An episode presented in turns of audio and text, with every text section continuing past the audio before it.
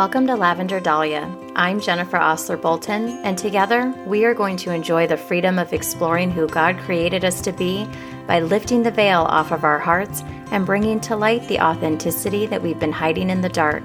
I am so happy that you're here. So let's talk.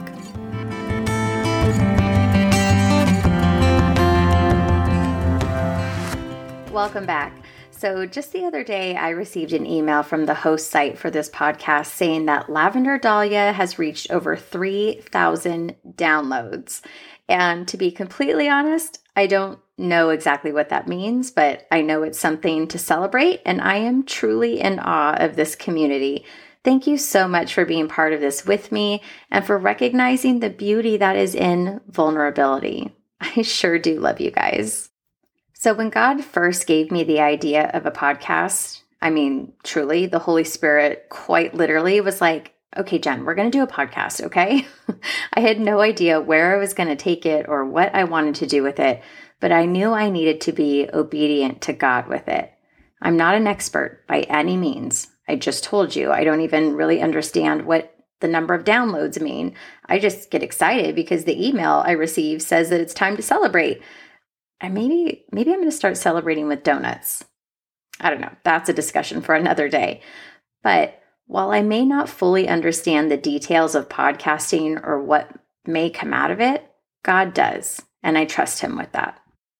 Ever since the community around me began to grow years ago, my heart has always been to pour the love I've been given onto anyone who comes across my path. I am a firm believer in love and yes, we have established that I am a romantic, but that's not the kind of love I'm talking about this time. Love is communication, time, presence, not presence, presence, and awareness. I do my best to answer the messages that I receive daily, and honestly, it breaks my heart that I can't answer them all at the same time. But the reason for that is because I don't want to be quick with my answers. I don't want to type in the rehearsed, cliche, feel good phrases. If you took the time to reach out to me and share your love, your heart, your fears, and your prayer requests, I want to take the time to hear you. I want to give you the love that you've shared with me. This love is what prompted me to ask a question on my Instagram stories the other day. What is on your heart? And wow, Wow. The answers I received varied from questions about the Bible to the topic of better sex, to the heartbreak of loss, to the pain of infertility, the loneliness of being single, wondering if God is forgotten, anxiety, anger, love, grace, abuse, parenting, forgiveness, depression, serving, death, fear, heaven, angels, religious trauma, widowhood, dating, and everything in between. My heart was truly overwhelmed as I read the words that appeared on my screen because I know, I know what it took to share that with me. I know the bravery it took to submit such vulnerability. And I know what an honor it is to be on the receiving end of your heart. The morning after I asked this question, I was going over your responses and I was talking to my husband on the phone and I said, Babe, so many people are hurting. There's so much hurt in the world that we don't even know about. When I tell you that I can feel the weight of your heartache, I mean that I can feel the weight of your heartache. That doesn't mean I understand it. And it doesn't mean that I know what you're feeling, but I do know the feeling of heartache, and it's heavy. And I'm here to tell you that you don't have to carry it alone. Now, before we go deep into the topics that were brought to my awareness, I want to spend some time preparing us for this. There might be some weeks when you think that the topic at hand might not be specific to you or your current situation, but I encourage you no, I'm asking you to listen anyway. The greatest gift we can give to someone is the gift of listening. I don't mean the gift of listening to my voice. This isn't a push for podcast downloads, whatever that means. I mean the gift of listening with a heart that is prepared to receive the vulnerability of another. Listening brings an awareness that we can't receive when we are talking. I am confident that we have all experienced a moment in time when we felt completely unheard by someone who didn't know how to listen to us. Maybe it was a friend who was trying to lighten your mood. Maybe it was a spouse or a partner who was trying to fix your broken heart. Maybe it was a boss who didn't acknowledge your idea. Maybe it was a coach who ignored your plea to play in the game. Maybe it was a parent who brushed off your fear, or a pastor who told you that your faith was lacking. Maybe it was a sibling who told you to just get over it. At some point in time, we have all gone unheard. And not only is it painful to us as the brokenhearted, but it has the potential to be permanently damaging to our security. Being a listener is more than saying nothing while someone speaks. It's not about just being quiet. It's about actively listening, taking in, and processing what you're being told. It's about doing our best to be present for each other as God called us to be. He tells us to love each other as we love ourselves. And I hope you love yourself enough to desire being heard properly. For that reason, I'm going to give you three tips that I want you to practice as we prepare to dive deep into the most tender areas of our hearts. Like I said, you may not resonate personally with some of the topics that come up, so I'm not asking you to try to understand someone else's heartache. I'm asking you to listen so that we can understand how to love. Number one, listen. I know, I just said that listening doesn't mean only being quiet or holding back your thoughts, but this is the first step listen, don't talk. And in the words of Gwen Stefani, don't speak. Do you you know what song I'm talking about? Please tell me you know what song I'm talking about. Or did I completely just age myself with that one? the point is, say nothing at all. If you are in the presence of someone who is willingly sharing their heart with you, don't interrupt them. When someone is speaking and we begin to interrupt or talk over them, whether it's to share our thoughts or finish their sentence, we are signaling to them that we're done listening. It tells them to stop talking. It signals to them that they're talking too much. So they stop. And everything that they need to get out will remain stuck within. This is hard for a couple of reasons. And I know because it happens to me. When someone is sharing their heart with me and I feel like I have a good response, but I'm waiting for them to take a pause, chances are I'm going to forget what I was going to say. So it leaves me with the feeling of like, ah, I have to say it or I'll forget. Yeah, no. You may forget for a moment, but chances are it will come back to you. The other thing I want to share about listening is the idea of allowing someone to tell you the same story over and over again if they need to. Keep in mind, I'm not giving these tips in regards to casual, fun, or lighthearted conversation, okay? I'm talking about what to do in the presence of vulnerability and tenderness. When my late husband died, I'm sure I must have told stories about him repeatedly. And I know for a fact that when I would come across a photo of him with somebody else, I would send that person the photo so that they could have it and I would unknowingly send it again months later, forgetting that I sent it the first time.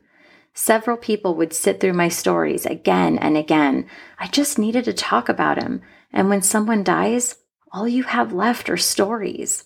And several people received more than one copy of a photo from me, but never said anything about it.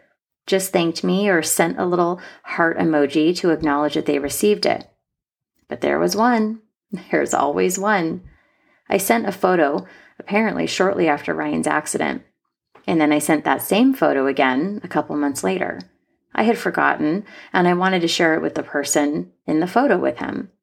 The response I received was, You already sent this to me. Okay, so it might not seem that rude, and maybe you don't quite understand why this was so hurtful to me, but I was a grieving widow and I was finding comfort in looking through his photos one night, and I wanted to share that with someone else. I felt embarrassed. I didn't realize that I had forgotten. I felt like my grief was bothersome. It's easy to say, Jen, you're overreacting. They were just letting you know. But to a broken heart, The translation was, I got it. Stop. If the heart in your presence is broken and might be repeating a story you've already heard a hundred times, please listen a hundred and one more.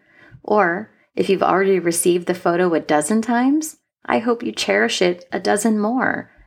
A heart that is able to talk freely is the heart that has the better chance of healing. So, shh, let them talk. Okay, number two do not listen to fix or listen to reply. This can easily happen as we're trying to do everything I just mentioned before. We close our mouths, we don't say anything, but the whole time we're not listening because we're waiting to respond. Ah, but I don't want to forget what I was going to say. Remember, I just said that's what I struggle with. So we get distracted by holding on to our responses that we can't even hear what's actually being said. Or we know how to fix the problem. So we're listening for the pause so that we can offer our incredible solution. How many moms have done this before? And just so you know, both of my hands are up right now. It's like, yeah, yeah, yeah, kid, hurry up. I know how to fix it. Listening to solve is not actually listening. Okay, so what do we do if we can hear a clear solution in our minds, but we don't want to assume that they want to hear it?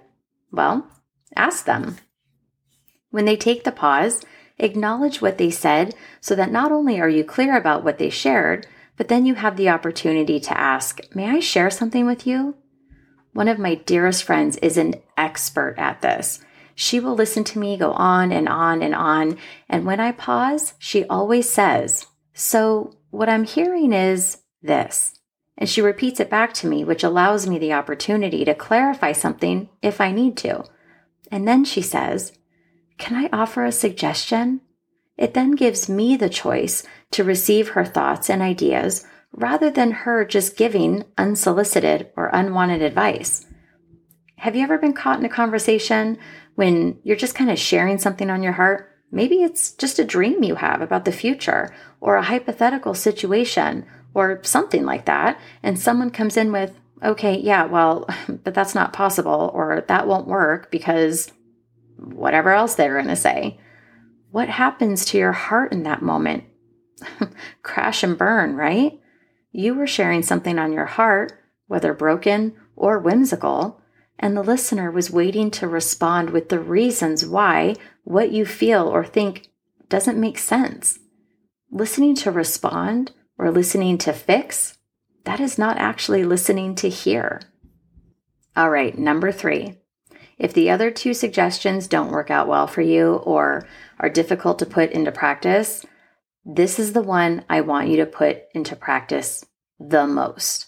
More than being quiet, more than waiting to respond, more than trying to fix. Ready for it? Do not compare. If there's one thing that you take from this episode, one thing that you carry into future conversations and interactions with others, this is the one I want you to perfect. Comparison of loss and heartache is dangerously damaging. It can be hurtful beyond belief and it can scar the heart so deeply. In upcoming episodes, I'm going to talk about various things that have obviously struck a painful chord with some and may not necessarily be understandable to others. But heartache and disappointment is always relatable. But there is no heartache that is worse or lighter than another. None. And there is no comparison. None. Whenever we experience heartache, we feel it at 100%. It doesn't matter what caused it, it freaking hurts. Trauma, 100%. Loss, 100%. Fear, 100%.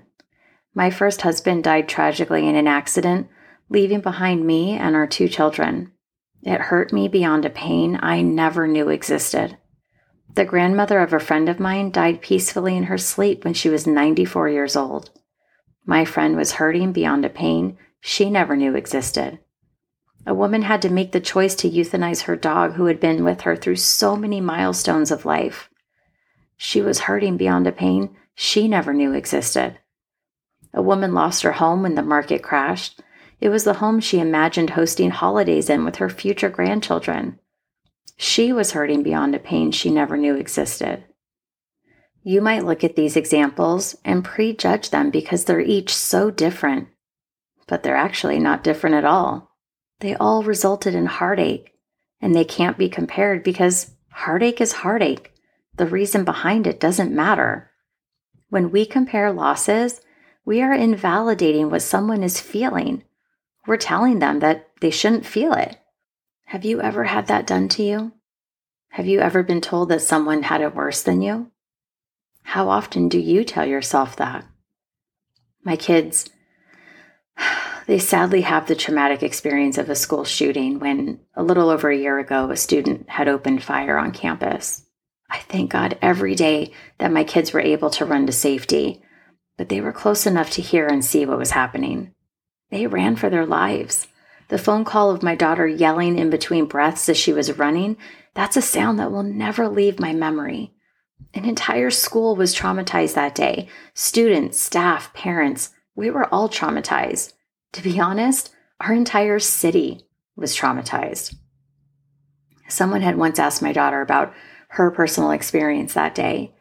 And after she shared in detail where she was standing, what she heard, where she ran, how her brother was screaming in fear behind her, the person receiving her story said, Yeah, so and so had it worse because he was right there where it happened. My daughter's heart went completely unheard and her trauma minimized. It shut her down. She no longer believed that she should have been so emotionally affected. That's what comparison does. It tells the heart that it has no right to hurt so deeply. When the truth is, we have the absolute right to feel everything at 100%, and we have the right for those feelings to be heard and validated. We each have different experiences to share, and the beauty of that is that we have so much we can learn from each other when we listen, not with silence, but with love. I'm sharing these tips with you not just to help us all practice how to listen with love, but to remind you that this is what your heart deserves too. You deserve to be heard. Your pain, your disappointment, your fear, whatever you're feeling, deserves to be acknowledged and validated. I see you. I hear you. I feel the heaviness of your heart. And you don't have to carry it alone. I'm here. God is always here. And we are listening.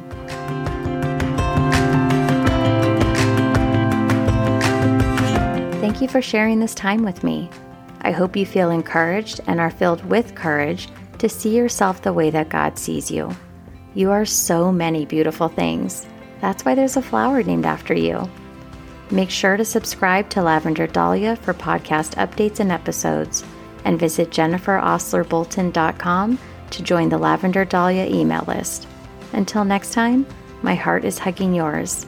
I'll see you soon.